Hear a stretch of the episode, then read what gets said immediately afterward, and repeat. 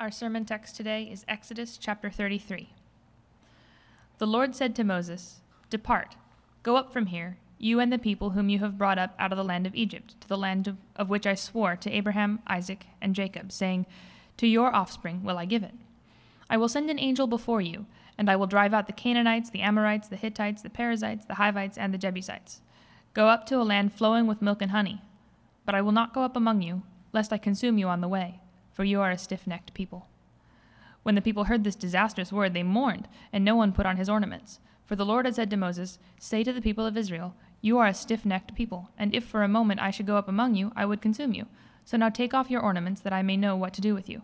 Therefore the people of Israel stripped themselves of their ornaments from Mount Horeb onward. Now Moses used to take the tent and pitch it outside the camp, far off from the camp, and he called it the tent of meeting and everyone who sought the Lord would go out to the tent of meeting, which was outside the camp. Whenever Moses went out to the tent, all the people would rise up, and each would stand at his tent door and watch Moses until he had gone into the tent. When Moses entered the tent, the pillar of cloud would descend and stand at the entrance of the tent, and the Lord would speak with Moses. And when all the people saw the pillar of cloud standing at the entrance of the tent, all the people would rise up and worship, each at his tent door. Thus the Lord used to speak to Moses face to face, as a man speaks to his friend. When Moses turned again into his camp, his assistant, Joshua the son of Nun, a young man, would not depart from the tent. Moses said to the Lord, See, you say to me, Bring up this people, but you have not let me know whom you will send with me. Yet you have said, I know you by name, and you have also found favor in my sight. Now therefore, if I have found favor in your sight, please show me now your ways, that I may know you in order to find favor in your sight. Consider too that this nation is your people.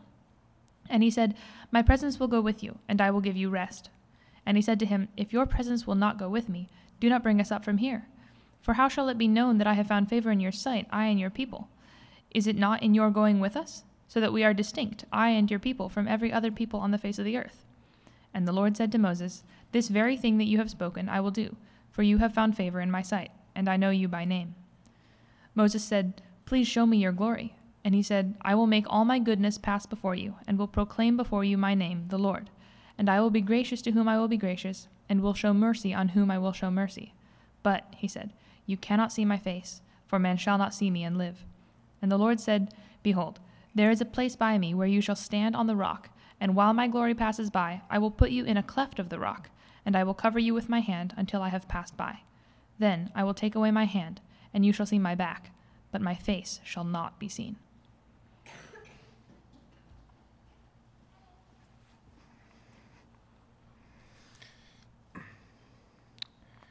Navigation, headlamp, sun protection, first aid, knife, fire, shelter, extra food, extra water, extra clothing. According to REI, the Outdoor Recreation Supply Company, those are the 10 essentials for any hiker who would set out on a wilderness trek. Going without any one of those things might hamper or even endanger anyone who would attempt to traverse rough terrain.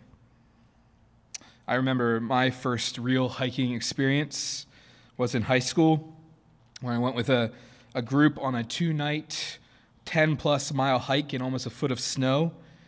Uh, I came really well prepared with a cheap department store sleeping bag and and the first night we kept the vent open on the top of our tent just to get a nice breeze.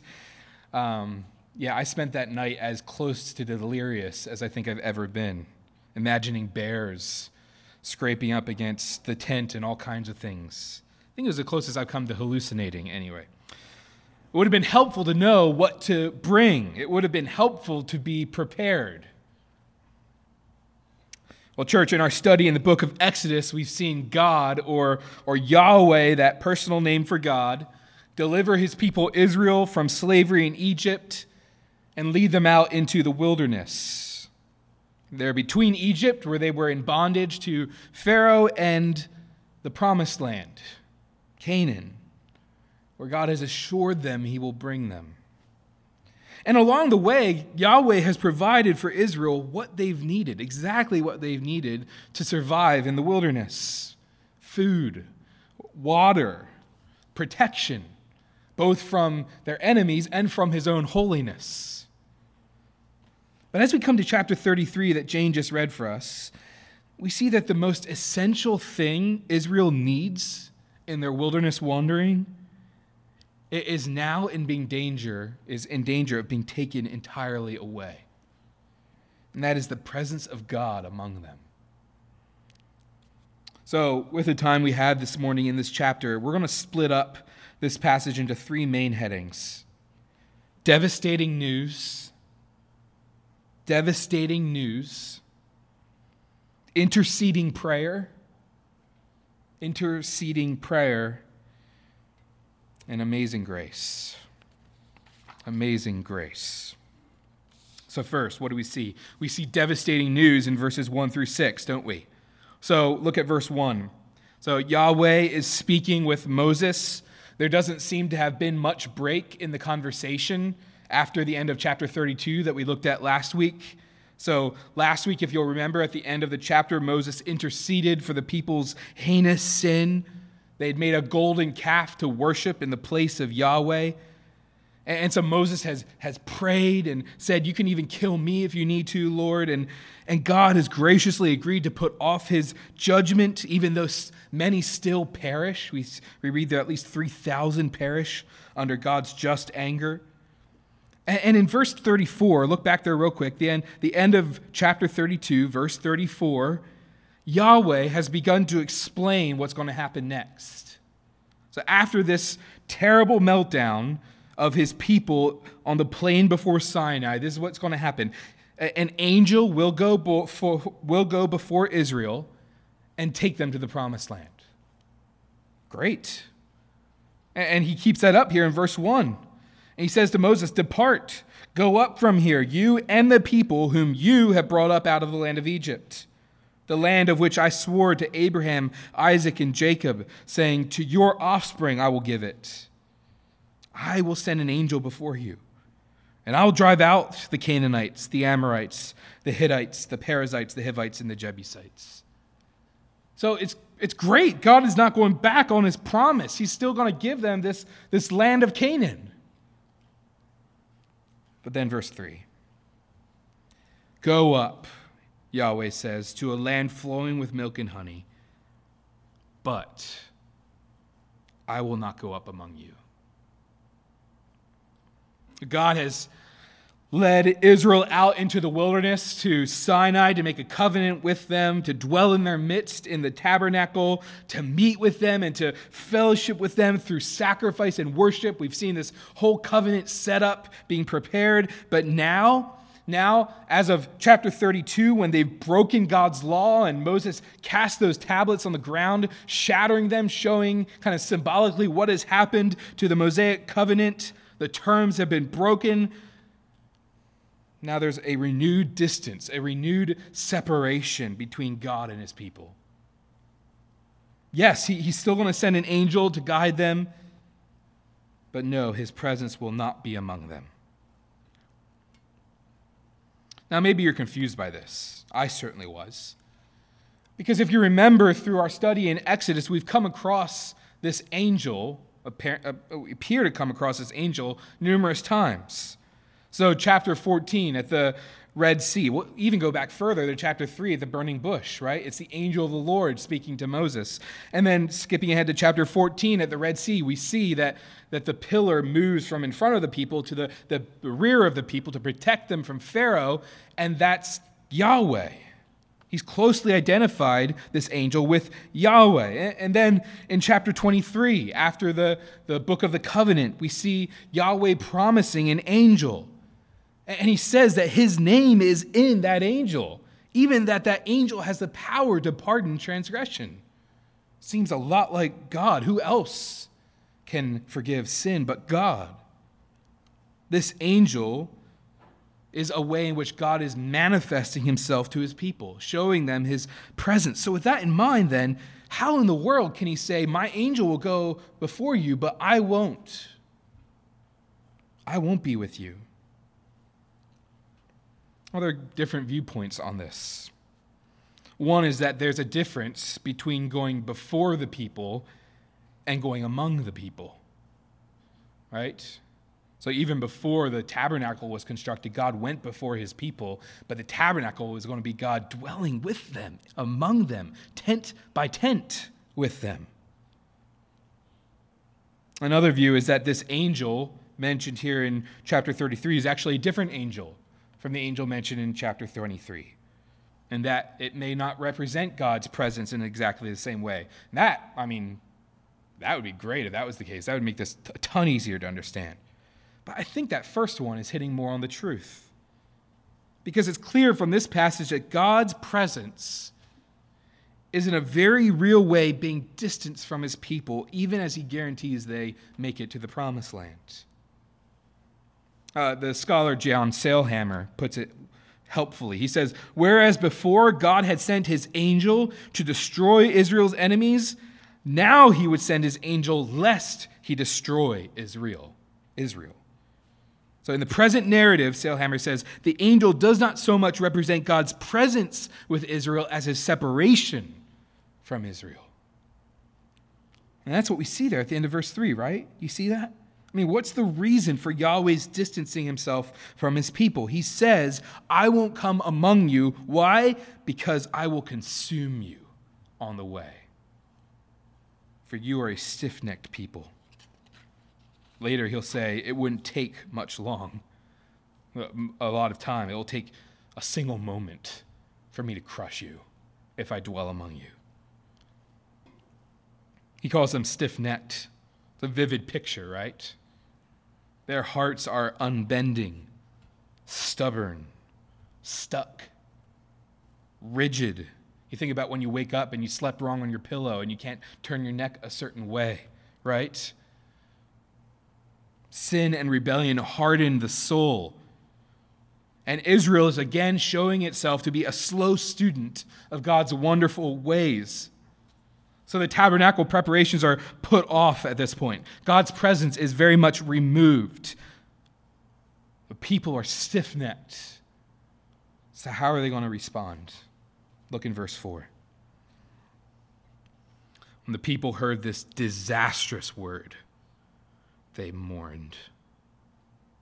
And no one put on his ornaments.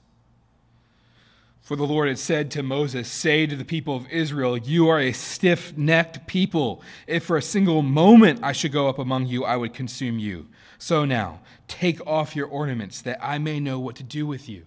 It's a sign of repentance, it's a sign of grief and contrition.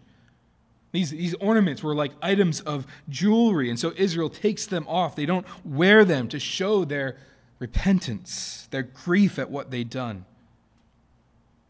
There's a lot of irony in this passage, I think. We saw a lot of irony last week in chapter 32. We see it again here. Because what had their jewelry just been used to do in chapter 32? But make the golden calf. And now they shed it to show their need for the one true God.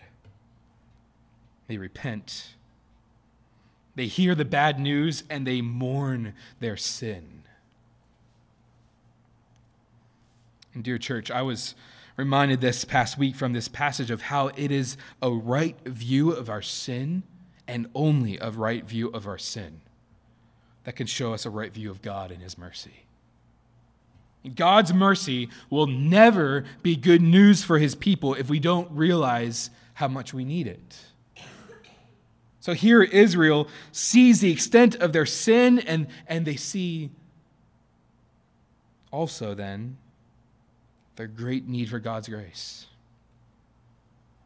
I think many times when we see the temptation in our hearts and really in kind of broader Christianity in our nation, we see this tendency to downplay the gospel, downplay God's mercy. I think that's because we've downplayed God's wrath against sin.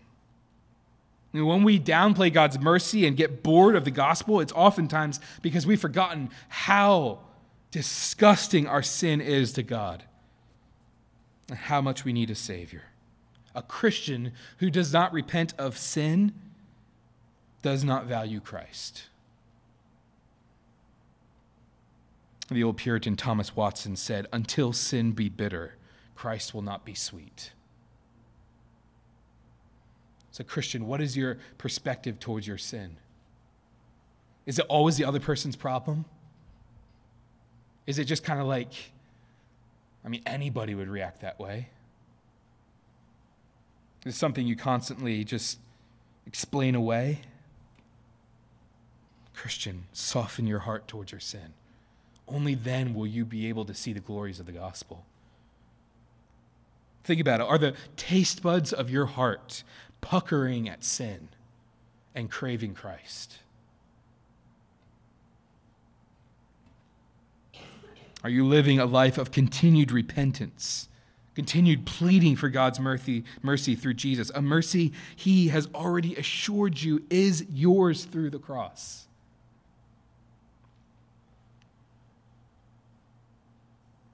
All right, so Israel receives devastating news. Then in verses 7 through 11, we, or 7 and following, past 11, we see our next point, which is interceding prayer. So look there at verses 7 through 11. Here it, it kind of seems like there's a little bit of a break in the current narrative, and, and we zoom out as readers of this story, and, and we see what has probably been in place for some time, and that is the tent of meeting. Uh, don't be confused. So, so over the past few chapters, we've seen that the soon to be built tabernacle is often called the tent of meeting. After all, it's going to be a tent where God meets with his people. It's a good name for it. But here we see a, another tent, this one located outside the camp, unlike what the tabernacle will be. It's a different tent with a different purpose. It's, it's not built to house God's presence, it's instead built for God to speak with and commune with his servant Moses. So, in, in these five verses, we kind of zoom out and we get a, a snapshot of what would happen during this time when Moses would visit this tent. So he would approach it, and as he did so, Israel would come out of their tents and they'd kind of stand and watch him walk out. And then, as Moses entered the tent, they would see the cloud descend and Moses actually speaking with Yahweh, and they would worship. Verse 11 is astounding. Thus, the Lord used to speak to Moses face to face as a man speaks to his friend. This is a reminder to us of just this unique leadership role that Moses has in this deliverance of Israel.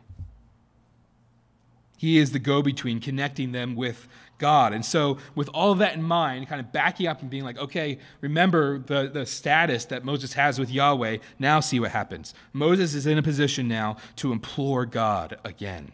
Verse 12. He says to Yahweh, See, you say to me, Bring up this people, but you haven't let me know whom you will send with me. Yet you have said, I know you by name, and, and you have also found favor in my sight. Now, therefore, if I have found favor in your sight, please show me now your ways that I may know you in order to find favor in your sight. Consider, too, that this nation is your people. We mentioned this in passing last week, but friends, notice again how Moses is praying. He's praying to God by speaking God's words back to God, right? He, he's using God, what God has said. and he's saying, You said this, Lord, remember? He's using God's promises to buttress his prayers. He's speaking of God's glory and faithfulness and why. If God will answer his prayer, he believes that God's glory and faithfulness will be greatly displayed. I wonder if your prayers have grown stale, hurried, meaningless, rote. I wonder if you kind of doubt that God will answer them. Maybe He'll answer if you pray that you'll find your car keys, but He certainly won't answer that prayer you've been praying for decades about the salvation of a family member or the restoration of a relationship. Keep praying. And in your prayers, brothers and sisters, speak God's promises, speak God's character back to Him. Literally, explain to him why you believe that answering your prayer will bring him glory. Make your prayers God focused and God centered as you plead for God's work in your life. He delights to hear his promises spoken back to him. Here, Moses is asking God to be with him. He said, You have found favor with me. You called me to be the deliverer of this people. I, I want to know you, Yahweh. I want to follow you. And how does Yahweh respond in verse 14? My presence will go with you, and I will give you rest. Great, wonderful news. But, but I think this is a promise just given to Moses. Scholars point out that the you there is in verse 14 is singular. So Moses is saying, God, I've, I've found favor in your sight. And God's saying, Yes, I will be with you. You. God desires God's presence with his entire people. He wants Israel as a whole to experience God's presence. And so he continues and he says, If your presence will not go with me, do not bring us up from here. For how shall it be known that I found favor in your sight, I and your people? Is it not in your going with us? So that we are distinct, I and your people, from every other people on the face of the earth? It seems like Moses is wanting God's presence, not just for himself, but for everyone. God has called them out, he reminds him. You've made them your treasured possession. You've made promises. Make your name glorious by keeping those promises, God. Moses says, If God removes his presence from them now, how will anyone know that they are distinctly his? And, church, I think, I think this is the most sobering part of what I've seen in this passage this past week. Do you see the nature of Moses' petitions here? I mean, God has promised him a, the land, and he's going to keep his promise. He's even promised an angel to guide. The thing he's withheld is his dwelling among his people. And, and, and with that in mind, Moses says, I'm not going to move I mean, thank you for all those other things, but without you among us, I'm not going anywhere. Moses is not willing to have God's blessings if he can't have God's presence. Here's how one author, Alec Motyer, puts it. He says, We can feel here the spiritual heartbeat of a real man of God who deems it better to remain permanently in a desert place than to get into a land flowing with milk and honey and find the Lord is not there with him. And, church, this hit me full on. I hope it does for you as well. Because how often do I, how often do you crave God's gifts, but not God? How often are we as a church content with the byproducts of Christianity without knowing Christ? I was having lunch with a, another pastor this past week from Southern Virginia, and he was he was sharing a story of a, family member of his who, who grew up in the church, is now a, an adult, and just claims to be a Christian. And, and recently, he, he told the story about how this family member was uh, in a restaurant and was, was approached by a, a Christian and asked if she knew Jesus. He was seeking to share the gospel with her. And it grieved him to, to learn that her responses were all positive, but had nothing to do really with knowing Christ. It was all about her doing things. It was all about her actions. It was all about her behaviors. And, and there seemed to be no sign of a relationship, no sign of affection. How easy it is in our culture, especially here in Western Loudoun and kind of the northern extent of the Bible Belt, perhaps where Christianity has been so widely respected for so long, to, to grow to love the gifts God gives, but not the giver of the gifts.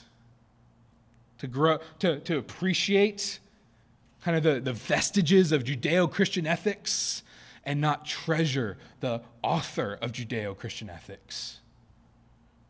Moses was not, however, willing to have God's blessings without God are you? are you? Would you be okay if you had peace in your family? Success in work, health for your body, long life, heaven for eternity, but no relationship with your Savior?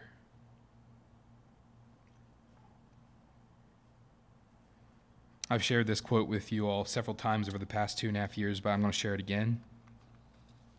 John Piper says this The critical question for our generation and for every generation is this If you could have heaven with no sickness, and with all the friends you ever had on earth, and all the food you ever liked, and all the leisure activities you ever enjoyed, and all the natural beauties you ever saw, all the physical pleasures you ever tasted, and no human conflict or any natural disasters. Could you be satisfied with heaven if Christ were not there?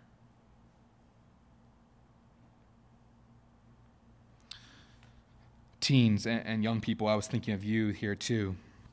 Because if you've grown up in the church like I did, you've grown up around Christianity and, and claiming that you're a Christian, I just want you to know that this church, and I think your parents would agree, don't want just mere religious experiences for you. Good church attendance so you don't go with the wrong crowd. Uh, any Muslim or agnostic or Hindu parent would want the same thing for you. No, we want you to know Jesus. We want you to, to know Jesus. We, we think he's wonderful because we have learned to know him and we want more of it. Relationship with Christ is, is more fulfilling than any other relationship you will have, including with a future spouse. Okay? So we don't, we don't want just a, a system of faith for you, we want a relationship for you. See Christ. Please see Christ, not just as a, a distant rule giver or deity. See him as your loving Savior who loves you and has died to save you. True knowledge of the gospel of Jesus Christ, true knowledge of Christ, will always lead to a heart that loves Christ.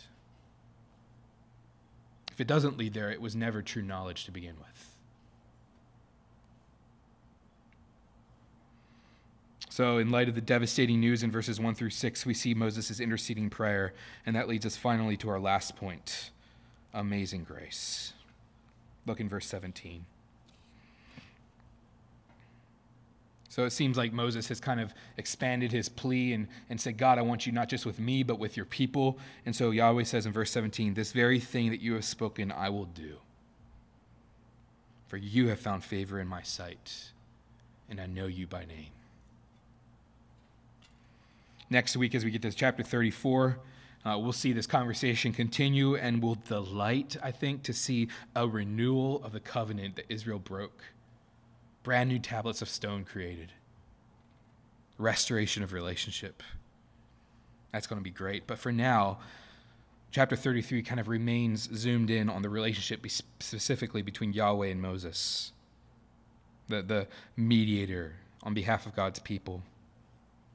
Yahweh has heard Moses, his servant's interceding prayer, and he pledges that his presence will indeed go among his people to the promised land. But Moses isn't done. Verse 18, he has another request, and it's kind of a crazy one. Please show me your glory. Please show me your glory. And in an amazing act of grace, God says, Okay, I will. I will pass before you and proclaim my name to you. The name of Yahweh, I am who I am, the self existent one, the covenant keeping, steadfastly loving, faithfully covenanting, one true God over all gods. I will reveal myself to you. But there's a hitch. Verse 20 You cannot see my face, for man shall not see me and live.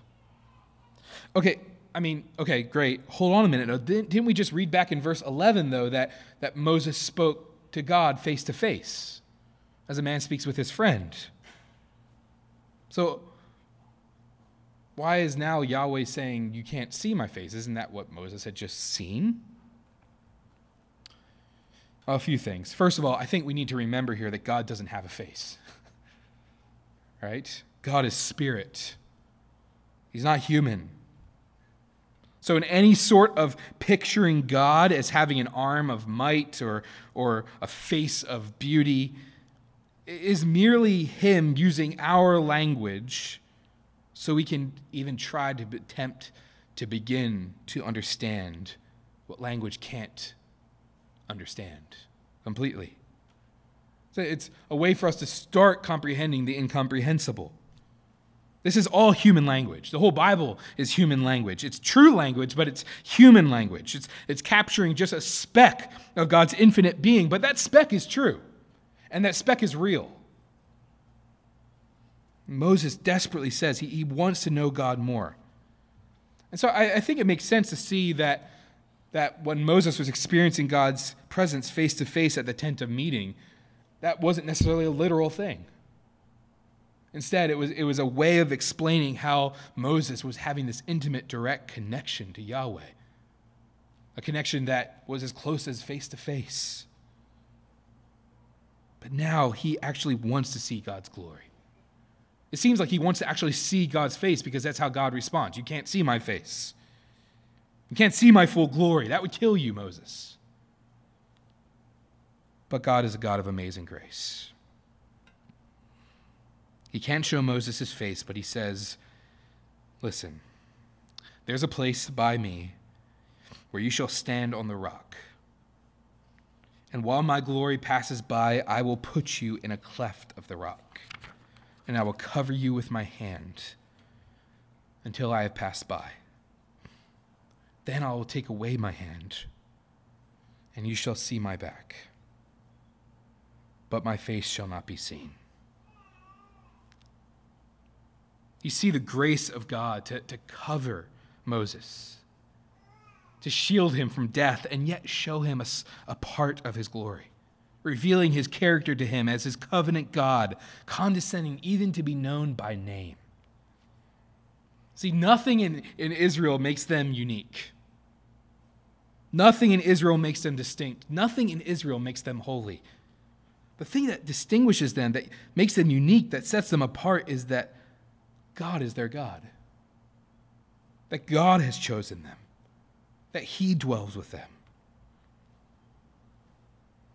And, brothers and sisters, a day came when God did make Himself visibly known to His people, right?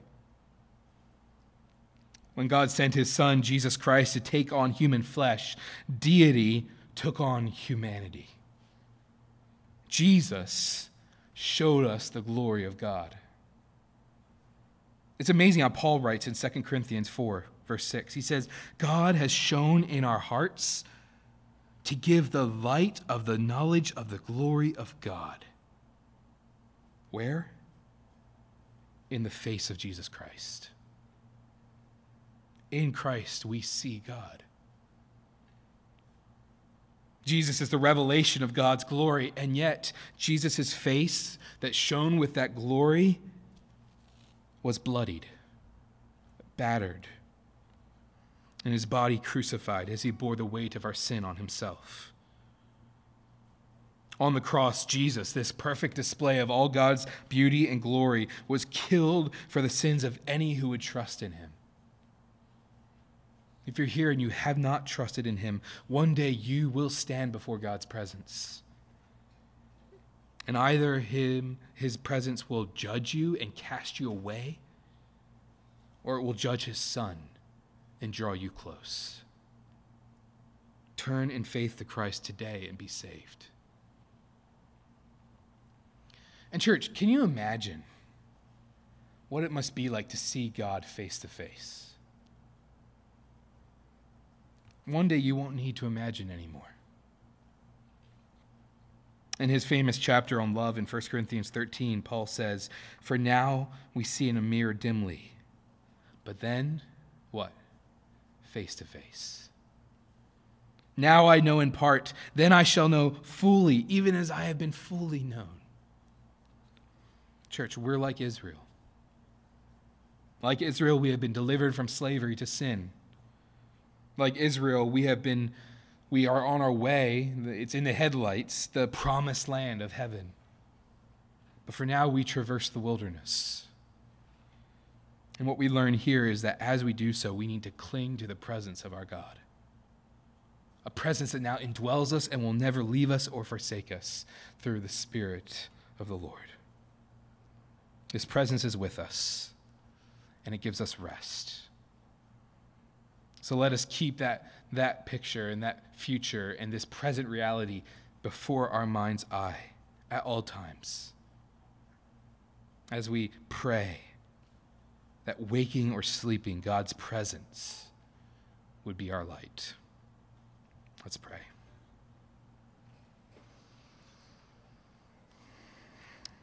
Lord, we, we thank you that you are present with us day and night. We cling to you and to you alone.